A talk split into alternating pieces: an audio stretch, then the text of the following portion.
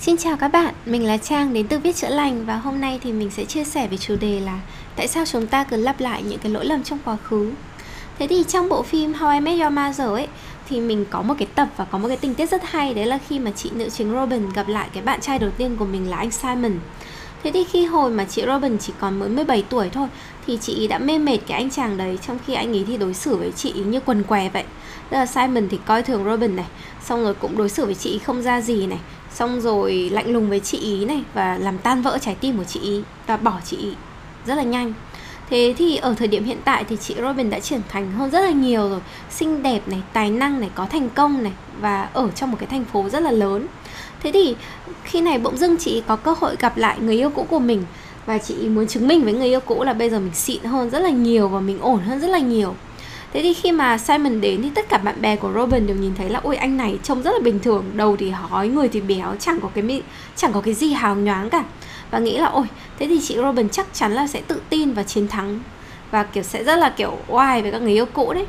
Thế nhưng mà ngạc nhiên thay là khi gặp lại cái anh ý thì bao nhiêu chiến tích rồi hình tượng cô gái độc lập của chị bỗng dưng sụp đổ hoàn toàn. Và Robin lại trở nên vụng về ngớ ngẩn, y chang như xưa và thậm chí là chị lại mê mệt cái anh chàng đấy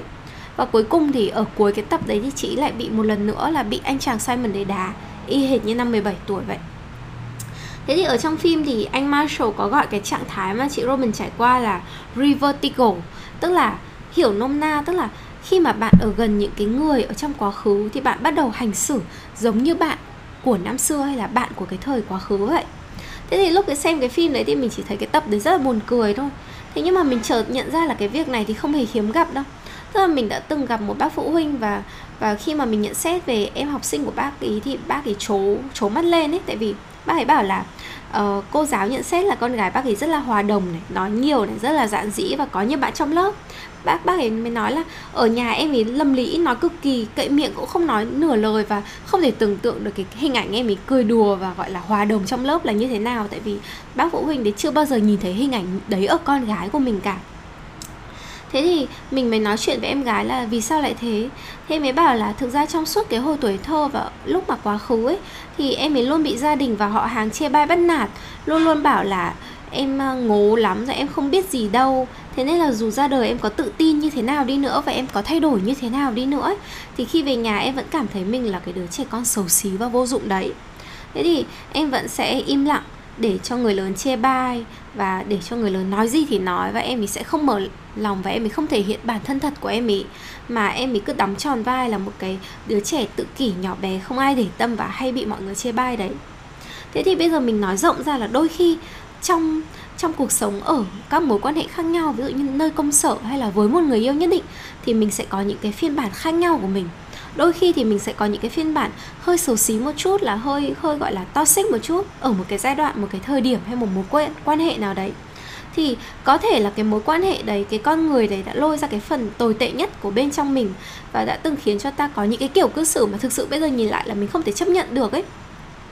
Thế nhưng mà thời gian trôi qua, bây giờ bạn đã trưởng thành rồi, bạn đã khác rồi, bạn đã thay đổi rồi, bạn đã tự tin hơn, bạn đã giàu có hơn và bạn đã không còn ở cái môi trường đấy nữa bạn đã không còn như vậy nữa, bạn đã không còn cư xử theo cái cách mà bạn bạn rất không muốn nhìn lại là mình là một người như thế nữa. Thế nhưng mà vì một lý do nào đấy, chỉ cần mình quay lại cái môi trường cũ hay là mình gặp lại đúng cái con người cũ thôi, hay là mình gặp lại một cái người tương tự như người cũ, thì mình rất dễ lại hành xử ngu ngốc, y hệt như mình của ngày xưa vậy. Thế sau đấy thì khi mà mình hành xử như vậy thì đến buổi tối mình về nhà, mình đắp chăn, mình nhớ lại, mình mới bắt đầu, kiểu tự oán trách bản thân là tại sao mình lại vẫn như thế? Tại sao mình không học được bài học điều gì? Tại sao mình không thay đổi? Tại sao mình cứ tưởng là mình tự tin như thế mà đến cái lúc đấy mình lại vẫn vẫn vẫn quay lại là mình của năm xưa yếu đuối và và tổn thương như vậy?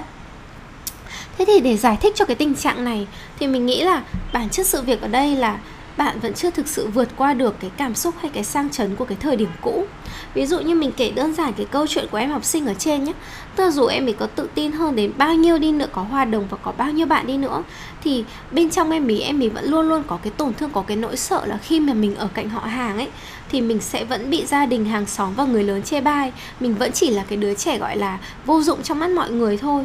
Và cái việc em ấy làm là em ấy lảng tránh việc đối diện với cái nỗi sợ và cái ký ức đấy. Mà em ấy em ý có thể làm rất là nhiều cái, ví dụ như tôi sẽ xinh đẹp hơn này, tôi sẽ đạt được nhiều thành tích này, tôi sẽ có nhiều bạn hơn. Tức là em dùng rất nhiều vỏ bọc và rất nhiều sự nỗ lực cố gắng khác nhau để có thể đắp lên cái vết thương đấy. Nhưng bản thân em lại chưa bao giờ thực sự đối diện, nhìn lại, ngồi lại để xem xem là chuyện đấy thực sự là như thế nào, mình cần xử lý vấn đề ở đâu. Thì cái việc đấy sẽ khiến cho em ấy giống như một cái quả trứng ấy. Tức là bên ngoài rất là cứng nhưng mà bên trong thì cực kỳ dễ vỡ và cũng chính vì vậy mà em ấy có thể rất dễ sụp đổ rất là nhanh khi mà có một cái tình huống tương tự. Nó trigger hay là nó nó dấy lên những cái cảm xúc cũ ở trong em. Thì chính vì vậy đôi khi bạn vẫn cần phải có thực hành những bài tập chữa lành hoặc là tự nhìn nhận bản thân để có thể tự xử lý được các cái vấn đề đấy. Thế thì bên cạnh đó đôi khi mình phải hiểu là ở uh, trong bản thân cuộc sống ấy thì mọi thứ nó đến từ phía mình từ từ mình là từ bên trong ra. Nhưng đổi, đồng thời thì mình sẽ không tự nhiên gặp chuyện này hay gặp chuyện kia mà mình sẽ do bên ngoài tác động vào nữa. Thì mình sẽ nhìn thấy là đôi khi có những môi trường độc hại, hay đôi khi có những mối quan hệ độc hại. Ví dụ như bạn có thể là một người rất tự tin đi, nhưng mà khi mà, và bạn không có vấn đề gì trong chuyện yêu đương cả. Nhưng mà đột nhiên bạn yêu một anh và anh ấy thường xuyên có những cái hành động khiến cho bạn cảm thấy căng thẳng, bạn cảm thấy lo lắng hay bạn cảm thấy ghen tuông, thì bạn phải hiểu là khi mà bạn yêu người này thì người đấy là cái tăng nhân thường xuyên gây nên cho bạn những cái sự căng thẳng và những những cái điểm yếu đấy. Và vì bạn thường xuyên bị trigger theo cái cách đấy nên là bạn sẽ cư xử theo theo cái kiểu mà bạn bè nhìn mà con này tự nhiên yêu vào như con điên, hay là cái con bé này như kiểu bị bỏ bùa ấy. Thì mình có thể hiểu ở đây là cái việc mà bạn hành xử như vậy hoặc là nó do một sang chấn cũ, hoặc là một lý do nào đấy, nhưng bạn hiểu là ừ ở cái mảng này của cuộc sống mình vẫn đang chưa ổn đâu ở cái mảng này cuộc sống mình vẫn đang bị tổn thương. Và cái việc mà mình vẫn đang bị tổn thương, tức là mình vẫn còn đau, và nếu mà có một người mà, kiểu, không biết gì hay là cứ đi qua trà đạp cái vết thương đấy thì nó sẽ làm cho cái vết thương đấy càng ngày càng ứa máu ra và càng ngày càng khó xử lý hơn. Thế thì mình hiểu đơn giản là đụng vào người này thì dễ đau. Thế nên là các cụ mình có câu là đôi khi tránh voi chẳng xấu mắt nào nếu chưa biết xử lý vấn đề đấy thế nào thì mình hãy cứ tạm thời rời bỏ những cái con người khiến cho mình có cái cảm xúc độc hại đã, khiến cho mình có những cái cách cư xử mà mình không mong muốn đã. Sau đấy mình có thể dùng cái thời gian loại bỏ đấy để mình mình mình ngồi lại với bản thân mình và xử lý các cái vấn đề của bản thân mình. Thế thì mình hy vọng là Ừ, cái chia sẻ này để mọi người có thể nhìn thấy là ừ ở trong cuộc sống mình, đôi khi mình có có những hoàn cảnh, có những trường hợp mà mình cư xử theo kiểu đấy, thì có thể là mình có một vấn đề ở đâu đó và mình sẽ cùng ngồi nhìn nhận lại để có thể cùng vượt qua được cái vấn đề, những cái tôi trong quá khứ và để cùng trở nên tốt hơn